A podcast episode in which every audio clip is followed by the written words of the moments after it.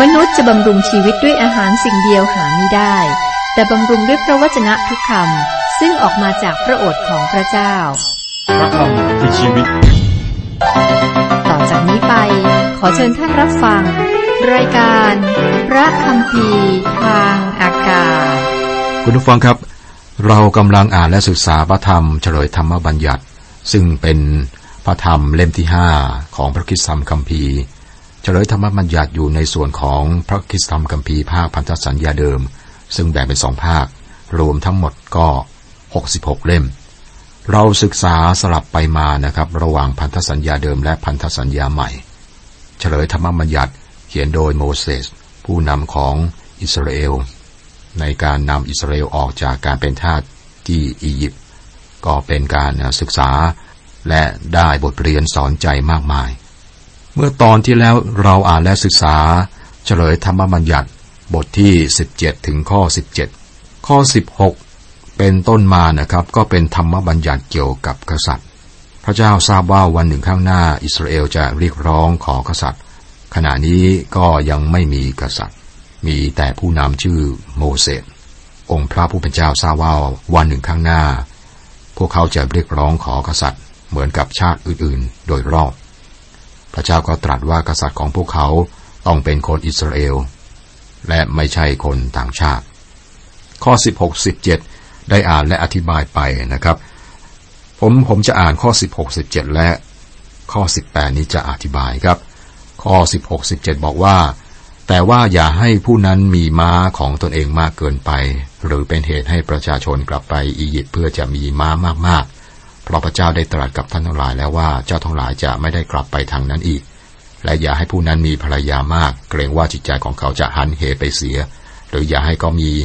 เงินมีทองเป็นของตนเองอย่างมากมาย นี่เป็นกฎเกณฑ์สำหรับกษัตริย์ ต่อมาภายหลังนะครับ สังเกตว่าอิสราเอลมีกษัตริย์ พระองค์หนึ่งที่มีชื่อเสียงมากคือกษัตริย์โซโลมอนทำผิดกฎเหล่านี้ ประการแรกโซโลมอนมีม้ามากมายคอกม้าของโซโลมอน ก็ใหญ่โต และก็มีตามเมืองต่างๆ ซึ่งพระเจ้าห้าม สมัยนั้นครับการเลี้ยงม้านี่ต้องติดต่อกับอียิปต์เพราะว่าที่อียิปต์นั้นมีม้าพันธุ์ดีมาก แล้วกษัตริย์โซโลมอนก็ละเมิดอีกนะโดยการมีภรรยามาก ซึ่งพระเจ้าห้ามก่อนที่อิสราเอลจะมีกษัตริย์ แต่ว่ากษัตริย์โซโลมอนก็มีภรรยามากภรรยาของพระองค์ครับทำให้กษัตริย์โซโลมอนละทิ้งพระเจ้าในที่สุด และประการที่สามพระเจ้าเตือนเรื่องการสะสมเงินทอง นี่ก็เป็นสิ่งที่กษัตริย์โซโลมอนได้ทำและเก็บภาษีอย่างมากมาย ซึ่งเป็นเหตุโดยตรงที่ทำให้อิสราเอลนั้นแบ่งแยกเป็นสองอาณาจักรคืออาณาจักรเหนือและอาณาจักรใต้หลังจากสิ้นสมัยของกษัตริย์โซโลมอนนะครับ ข้อ 18 ถึง 20 เมื่อผู้นั้นนั่งบัลลังก์ในราชอาณาจักรก็ให้ผู้นั้นคัดลอกกฎหมายนี้ไว้หนึ่งในหนังสือ เพื่อประโยชน์แก่ตนเองจากหนังสือที่บุรหิตคนเลวีรักษาอยู่นั้น ให้กฎหมายนั้นอยู่กับผู้นั้น และให้เขาอ่านอยู่เสมอตลอดชีวิตของตน เพื่อเขาจะได้เรียนรู้ที่จะยำเกรงพระเยโฮวาห์พระเจ้าของเขา โดยรักษาถ้อยคำในกฎหมายนี้ และกฎหมายเหล่านี้และก็ทำตาม เพื่อว่าจิตใจของเขาจะไม่ได้พองขึ้นสูงกว่าพี่น้องของตน และเพื่อเขาเองจะไม่ได้หันเหจากพระบัญญัติไปทางขวามือหรือทางซ้ายมือ เพื่อเขาจะได้ปกครองราชอาณาจักรของเขาอยู่ได้นาน ทั้งตนเองและลูกหลานของตนในอิสราเอล กษัตริย์ต้องเป็นคนแห่งพระวจนะของพระเจ้า ต้องมีพระบัญญัติของพระองค์เป็นส่วนตัวฉบับหนึ่ง และต้องอ่านทุกวันตลอดชีวิตของกษัตริย์นั้น บทที่ 18 ครับ หัวเรื่องหลักปุโรหิตและผู้เผยพระชนะการทดสอบผู้เผยพระชนะแท้ พระเจ้าประทานกฎเกณฑ์เกี่ยวกับการคงมี ปุโรหิตไว้ และมีคำเตือนเรื่องการไหว้รูปเคารพ ซึ่งมีมาโดยอำนาจมืดคือซาตาน ติดตามด้วยตอนที่สำคัญตอนหนึ่งของหนังสือเฉลยธรรมบัญญัติ เกี่ยวกับผู้เผยพระชนะ และมีคำเผยพระชนะที่สำคัญเกี่ยวกับองค์พระคริสต์เจ้า ผู้เผยพระชนะผู้นั้นจะเสด็จมา ตอนนี้ก็จบลงด้วยการทดสอบที่น่าสนใจและสำคัญในการกำหนดผู้เผยพระชนะแท้ และผู้เผยพระชนะเทียม การดูแลปุโรหิต ข้อหนึ่งข้อสองคนเลวีซึ่งเป็นปุโรหิตและเผ่าเลวีทั้งหมดจะไม่มีส่วนแบ่งหรือมรดกร่วมกับคนอิสราเอล เขาจะรับประทานผลที่ถวายด้วยไฟแด่พระเจ้า และส่วนที่ตกเป็นของพระองค์ เขาจะไม่มีมรดกในหมู่พวกพี่น้องของเขา พระเจ้าทรงเป็นมรดกของเขาตามที่พระองค์ทรงสัญญาไว้แก่เขาแล้วนั้น ปุโรหิตมาจากเผ่าเลวี อิสราเอลประกอบด้วยสิบสองเผ่าหนึ่งในสิบสองนั้นคือเผ่าเลวี ซึ่งเป็นเผ่าปุโรหิต เผ่าเลวีทั้งเผ่าครับต้องรับใช้พระเจ้าในพระวิหาร พวกเขาไม่มีแผ่นดินเป็นมรดกในหมู่คนอิสราเอลเหมือนเผ่าอื่น แต่ว่าองค์พระผู้เป็นเจ้าเป็นมรดกของพวกเขา พระองค์จัดเตรียมสำหรับพวกเขาในลักษณะนี้ น่าสนใจที่พระเจ้าไม่ได้บอกว่ากษัตริย์จะได้รับเงินเดือนอย่างไร แต่พระองค์สั่งว่าปุโรหิตจะได้รับเงินเดือนอย่างไร พระองค์ตรัสว่านี่คือสิ่งที่ปุโรหิตจะได้รับ ข้อสามถึงข้อห้าในส่วนต่อไปนี้เป็นส่วนที่ปุโรหิตได้อันตกจากประชาชนคือ ส่วนที่ได้จากผู้ที่ถวายสัตวบูชาไม่ว่าจะเป็นวัวผู้หรือแกะก็ให้ขอมอบเนื้อสันขันขาหน้า เนื้อแก้มทั้งสองข้างและเนื้อท้องให้แก่ปุโรหิต ผลผลรุ่นแรกของท่านคือ ผลข้าวผลเหล้าอางุ่น ผลน้ำมันและขนแกะรุ่นแรกที่ได้จากแกะของท่าน จงมอบให้แก่ปุโรหิต เพราะว่าพระเยโฮวาห์พระเจ้าของท่านได้เลือกเขาจากเผ่าทั้งสิ้นของท่าน ให้ยืนปรนิบัติในพระนามพระเจ้าทั้งตัวเขาและบุตรหลานของเขาสืบต่อกันไปเป็นนิด นี่เป็นหลักการสำคัญที่พระเจ้ากำหนดที่นี่ และนี่ก็เป็นวิธีที่พระเจ้าใช้เพื่อดำเนินพระราชกิจของพระองค์ในโลกนี้ พระองค์คาดหวังประชากรของพระองค์ให้สนับสนุนผู้ที่ให้เวลาทั้งหมดของเขาในการประกาศพระวจนะของพระเจ้าแก่โลก ห้ามการติดต่อกับวิญญาณ ข้อ9ถึง12 เมื่อท่านทั้งหลายเข้าไปในแผ่นดินซึ่งพระเยโฮวาห์พระเจ้าของท่านประทานแก่ท่าน ท่านอย่าเรียนรู้ที่จะกระทำสิ่งพึงรังเกียจตามประชาชาติเหล่านั้น อย่าให้มีคนหนึ่งคนใดในหมู่พวกท่านซึ่งให้บุตรชายหรือบุตรหญิงของเขาลุยไฟ อย่าให้ผู้ใดเป็นคนทำนายเป็นหมอดู เป็นหมอจับยามดูเหตุการณ์ หรือเป็นนักวิทยาคม เป็นหมอผีเป็นคนทรง เป็นพ่อมดแม่มด หรือเป็นหมอพราย ผู้ใดที่กระทำอย่างนี้ย่อมเป็นที่รังเกียจแด่พระเจ้า เพราะกระทำสิ่งพึงรังเกียจเหล่านี้ พระเยโฮวาห์พระเจ้าของท่านทั้งหลายจึงทรงขับไล่เขาเสียจากท่าน เมื่อคนอิสราเอล เข้าไปในแผ่นดินแห่งพระสัญญา พวกเขาต้องไม่ใช้วิธีการของคนต่างชาติ ที่ไม่เชื่อในพระเจ้าในแผ่นดินนั้นนะครับ เรื่องนี้อาจารย์เปาโลก็ย้ำคำเตือนในหนึ่งทีโมธีบทที่สี่ข้อหนึ่งว่า ต่อไปภายหน้าจะมีบางคนละทิ้งความเชื่อโดยหันไปเชื่อฟังวิญญาณที่ล่อลวง และฟังคำสอนของพวกผีปีศาจพวกเขาจะพึ่งวิญญาณที่มองไม่เห็น พระเจ้าห้ามเรื่องนี้ ทีนี้ครับสำหรับผู้เชื่อศรัทธาในพระเจ้านี่ต้องระวังในเรื่องของการดูดวงชะตาราศีครับ มีคนที่เชื่อดวงชะตาราศียิ่งกว่าเชื่อพระคิดซัมคัมภีร์ และมีหนังสือเกี่ยวกับเรื่องทำนายมากมายในสมัยนี้ สื่อก็ส่งเสริม การดูดวงชะตาราศีในข้อที่เราอ่านมาครับเขาบอกว่าเป็นสิ่งที่น่าสะอิดสะเอียสำหรับพระเจ้า คือทำให้คนไปสนใจในสิ่ง ที่พระเจ้าสร้างมากกว่าองค์พระผู้เป็นเจ้า พระองค์ให้สนใจในพระผู้สร้างมากกว่าครับ และทำให้ละทิ้งพระเจ้าผู้ทรงพระชน คนก็ตกไปในความมืดและการนับถืออวิญญาณมืด โลกของวิญญาณนั้นมีจริงครับ โลกของวิญญาณชั่วก็มีจริง เบื้องหลังของปัญหาสังคมอย่างปัญหายาเสพติด แล้วก็อื่นๆนะครับ มีการติดต่อกับโลกที่มองไม่เห็น ข้อนี้พระกัมพีก็บอกว่าผู้เชื่อศรัทธาเนี่ยก็ไม่ควรยุ่งเกี่ยวกับเรื่องนี้ ทุกคนที่ไปพึ่งเหล่านี้ครับ ก็มีความเชื่อที่อ่อนแอ และก็ไม่ได้วางใจในองค์พระผู้ไทย พระเจ้าก็เตือนเกี่ยวกับเรื่องนี้นะครับ ข้อ 13 14 ท่านทั้งหลายจงเป็นคนปราศจากตำหนิต่อพระพักพระเยโฮวาห์พระเจ้าของท่าน เพราะว่าประชาชาติเหล่านี้ซึ่งท่านกำลังจะไปขับไล่นั้น เชื่อฟังหมอดูและคนทำนาย แต่ส่วนตัวท่านนั้น พระเยโฮวาห์พระเจ้าของท่านไม่ทรงยินยอมให้ท่านกระทำเช่นนั้น ประชาชาติรอบอแผ่นดินหรืออยู่ในแผ่นดินแห่งพระสัญญาที่อิสราเอลยังไม่เข้าไปนะครับได้ประสบปัญหา ในที่นี้บอกว่าถูกพระเจ้าลงโทษและขับออกจากแผ่นดิน เพราะว่าสิ่งเหล่านี้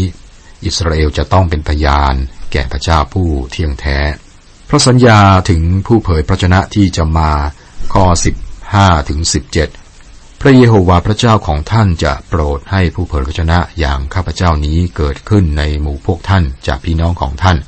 ท่านทั้งหลายจงเชื่อฟังเขา อย่างที่ท่านปรารถนาจากพระเยปรารถนาจากพระเยโฮวาห์พระเจ้าของท่านที่เฮเรบในวันประชุมเมื่อท่านกล่าวว่า อย่าให้ข้าพเจ้าได้ยินพระสุรเสียงของพระเยโฮวาห์พระเจ้าของข้าพเจ้า หรือได้เห็นเพลิงมหึมานี้อีกเลย เกรงว่าข้าพเจ้าจะตายเสีย และพระเจ้าตรัสกับข้าพเจ้าว่า ซึ่งเขาพูดมาเช่นนั้นก็ดีอยู่ คนอิสราเอลต้องฟังผู้เผยพระชนะจากพระเจ้าทำไมครับ เพราะว่าพวกเขาบอกความจริงแก่ พวกเขานั่นคือเหตุผลหลัก เหตุผลที่สองคือการเตรียมของพวกเขาให้ฟังข้อความสุดท้าย ผู้เผยพระชนะคนสุดท้ายคือองค์พระคริสต์บางคนยังถามว่าทำไมพระเจ้าไม่สำแดงพระองค์ในตอนนี้ พระเจ้าได้สำแดงในองค์พระคริสต์เป็นการสำแดงสุดท้ายของพระองค์ครับ พระองค์ไม่มีสิ่งใดจะตรัสอีก เราก็ต้องฟังพระองค์ เชื่อฟังพระองค์บนภูเขาที่พระคริสต์จำแรงประกาย พระเจ้าก็บอกว่าท่านผู้นี้เป็นบุตรที่รักของเรา เราชอบใจท่านผู้นี้มากจงเชื่อฟังท่านเถิด จากพระธรรมมัทธิวบทที่ 17ข้อ5การเชื่อฟังพระองค์ พระองค์เป็นคำตรัสสุดท้ายของพระเจ้า การสำแดงสุดท้ายของพระองค์ และนี่คือเรื่องที่โมเสสบอกไว้ในพระธรรมเฉลยธรรมบัญญัติข้อ 18 19 เราจะโปรดให้บังเกิดผู้เผยพระชนะอย่างเจ้าในหมู่พวกพี่น้องของเขาและเราจะใส่ถ้อยคำของเราในปากของเขา และเขาจะกล่าวบรรดาสิ่ง ที่เราบัญชาเขาไว้นั้นแก่ประชาชนทั้งหลาย ผู้ใดไม่เชื่อฟังถ้อยคำของเรา ซึ่งผู้เผยผู้เผยพระชนะกล่าวในนามของเรา เราจะกำหนดโทษผู้นั้น องค์พระเยซูได้ตรัสเสมอว่าถ้อยคำที่พระองค์ตรัสไม่ใช่พระองค์ตรัสเอง แต่เป็นถ้อยคำของพระเจ้าพระบิดา ยกตัวอย่างนะครับในพระธรรมยอห์นบทที่5ข้อ30และก็อีกหลายครั้งในพระธรรมยอห์นบทที่ 6 พระเยซูก็บอกว่า พระองค์ไม่ได้เสด็จมาเพื่อทำตามพระทัยของพระองค์เอง แต่เพื่อทำตามพระทัยของพระบิดา คือพระเจ้า หลังจากที่พระคริสต์สำเร็จพระราชกิจของพระองค์ในโลก พระองค์อธิษฐานในยอห์นบทที่ 17 เมื่อพระองค์ส่งรายงานครั้งสุดท้ายแด่พระเจ้าพระบิดาว่าข้าพระองค์ได้ทำทุกสิ่งที่พระองค์ทรงให้ทำเสร็จแล้ว และข้าพระองค์ได้กล่าวทุกสิ่งที่พระองค์ต้องการให้กล่าวแล้ว ถ้าพระเจ้าตรัสจากสวรรค์ในตอนนี้ ระองค์ก็จะไม่ตรัสสิ่งใดที่พระองค์ไม่ได้ตรัสแล้ว พระองค์ก็จะตรัสซ้ำเพราะว่าทุกสิ่งที่พระองค์ได้ตรัสกับเราอยู่ในองค์พระคิดแล้วนะครับ นี่คือเหตุผลที่ผู้เชื่อศรัทธานี้ไม่ต้องยุ่งเกี่ยวกับเรื่องของอดวงชะตาราศีนะครับ คือมนุษย์มีความอยากรู้ที่จะรู้เรื่องลึกลับและก็อนาคต มนุษย์สำรวจอวกาศทะเลลึก และอยากไปดินแดนใหม่ มนุษย์ยังอยากจะรู้ถึงอนาคต อยากจะรู้ว่าจะเกิดอะไรขึ้นในอนาคต มีคำถามเสมอว่าพรุ่งนี้จะเป็นอย่างไร อนาคตครับเป็นสิ่งที่เราไม่รู้ และนี่ทำให้มนุษย์ต้องพึ่งคนทำนาย เป็นหมอดูหรือเป็นหมอจับยามดูเหตุการณ์ หรือนักวิทยาคม หมอผีคนทรงพ่อมดแม่มด หรือหมอพลาย ซึ่งพระเจ้าห้ามเรื่องเหล่านี้นะครับ สิ่งเหล่านี้เกี่ยวข้องกับลูกเคารพพวกเขาบอกอนาคตได้หรือไม่ ได้ในระดับหนึ่ง ได้โดยระดับหนึ่งแต่ไม่ใช่ทั้งหมด และการไปเชื่อนี้บางทีอาจจะพลาดก็ได้ครับ และในพระคัมภีร์ว่าอำนาจมืดของซาตานอาจใช้เรื่องเหล่านี้มามีอิทธิพลด้วย พระเจ้าเท่านั้นที่สามารถบอกถึงอนาคต องค์พระผู้สร้างรู้ว่าจะเป็นอย่างไร ลักษณะที่เป็นเอกลักษณ์ของพระเจ้าของพระเจ้าคือว่า ปัจจุบันอนาคตได้บอกเอาไว้นะครับ ข้อพิสูจน์สำคัญที่สุดว่าพระคำพีเป็นพระชนะของพระเจ้าคือคำพยากรณ์โดยผู้เผยพระชนะ หรือว่าคำเผยพระชนะ และก็มีคำเผย พระวจนะจำนวนมากที่เกิดขึ้น หรือสำเร็จไปแล้ว พระเจ้าได้บันทึกคำเผยพระชนะเกี่ยวกับเมือง ประเทศ อาณาจักรใหญ่ของโลกเอาไว้ ขณะเดียวกันก็มีผู้เผยพระชนะเทียมเทศเกิดขึ้น พวกเขาต้องการฐานะและตำแหน่ง ซึ่งเป็นผู้เผย ระชนะแท้ของพระเจ้า นี่คือความแตกต่าง อิสราเอลจะต้องป้องกันตัวเองจากผู้เผยพระชนะเท็จและทำได้อย่างไร พระเจ้ากำหนดการทดสอบ ซึ่งพวกเขาสามารถบอกได้ว่าคนไหนเป็นผู้เผยพระชนะแท้ และคนไหนเป็นผู้เผยพระชนะเทียมเท็จ การทดสอบผู้เผยพระชนะแท้และผู้เผยพระชนะเท็จ มีผู้เผยพระชนะของพระเจ้าในหมู่ประชาชนและน่าเสียดายครับประวัติศาสตร์ที่ผ่านมาที่เราศึกษา อิสราเอลไม่ได้ใช้กฎเกณฑ์ของพระเจ้าในการทดสอบผู้เผยพระชนะ ในพระธรรมเยเรมีบทที่ 14 ข้อ 14 บอกว่า และพระเจ้าตรัสแก่ข้าพเจ้าว่า พวกผู้เผยพระชนะเหล่านั้นเผยพระชนะเท็จในนามของเรา เราไม่ได้ใช้เขาทั้งหลาย และเราไม่ได้บัญชาเขาหรือพูดกับเขา เขาเผยนิมิตเท็จแก่เจ้าทั้งหลาย เป็นการทำนายที่ไร้ค่า เป็นการล่อลวงของจิตใจเขาเอง ง่ายที่จะเป็นผู้เผยพระชนะเท็จ ที่บอกถึงอาณาจักรที่จะมาในอนาคต ผู้พยากรณ์เยเรมีได้บอกถึงอนาคต และเราจะรู้ได้อย่างไรว่า คนไหนเป็นผู้เผยพระชนะแท้ตอนนี้เรารู้ครับ เพราะว่าคำเผยพระชนะจำนวนมากของเยเรมีก็เกิดขึ้นเป็นจริง และคนที่ได้ยินในตอนนั้นจะรู้ได้อย่างไร ตอนนั้นก็ยังไม่เกิด พระเจ้าก็กำหนดการทดสอบที่แม่นยำมากนะครับ ข้อ 20 ถึง22แต่ผู้เผยพระชนะคนใดบังเกิดอ่านกล่าวคำในนามของเราซึ่งเราไม่ได้บัญชาให้กล่าว หรือผู้นั้นกล่าวในนามของพระอื่น ผู้เผยพระชนะนั้นต้องมีโทษถึงตาย และถ้าท่านนึกในใจว่าทำอย่างไรเราจะรู้พระชนะที่พระเจ้ายังไม่ได้ตรัสนั้นได้ เมื่อผู้เผยพระชนะกล่าวคำในพระนามของพระเจ้า ถ้าไม่ได้เป็นไปจริงตามถ้อยคำของผู้กล่าว ถ้อยคำนั้นไม่ได้เป็นพระชนะที่พระเจ้าตรัส ผู้เผยพระชนะนั้นบางอาจกล่าวเอง ท่านทั้งหลายอย่าเกรงกลัวเขาเลย ก็บอกให้เราดูเรื่องนี้สักระยะหนึ่ง อิสราเอลเป็นผู้เผยพระชนะของพระเจ้า เรารู้ได้อย่างไร ท่านเผยพระชนะ หญิงพมจารีคนหนึ่งจะตั้งครรภ์และคลอดบุตรชายอันนี้บอกอย่างชัดเจนถึงการเสด็จมาของพระคิดการประสูติชีวิตและการสิ้นพระชนของพระองค์มีการบันทึกนะครับ และผู้พยากรณ์อิสยาก็ได้บันทึกเรื่องนี้เป็นผู้เผย พระชนะนะครับ สิ่งเหล่านี้จะเกิดขึ้นเมื่อไหร่ ท่านตอบว่าไม่แน่ใจ แต่ว่าอีกหลายร้อยปี ประชาชนก็หัวเราะ พวกเขาไม่สามารถทดสอบว่าจริงหรือไม่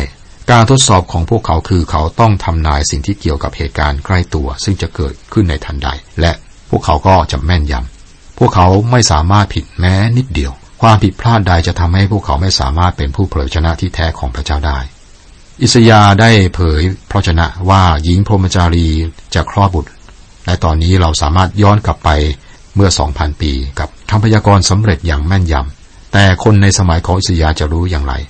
พวกเขารู้ได้เพราะว่าอิสยาได้ทำนายเหตุการณ์ใกล้ตัวด้วยนะครับทำนายเหตุการณ์ในอนาคตหลายร้อยปี และทำนายเหตุการณ์ใกล้ตัว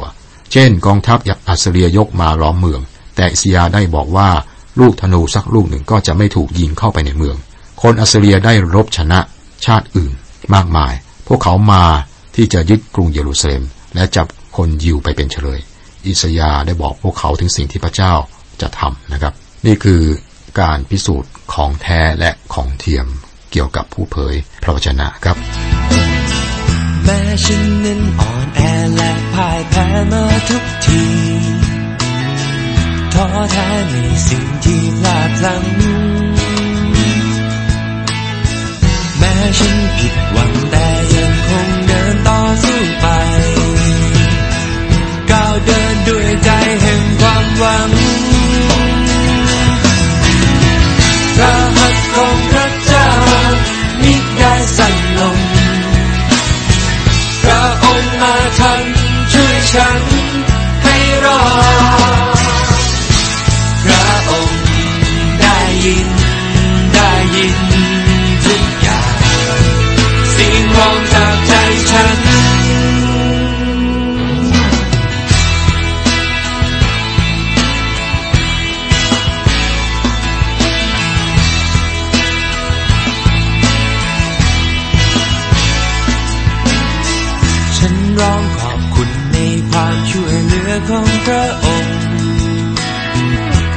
ถึงฉัน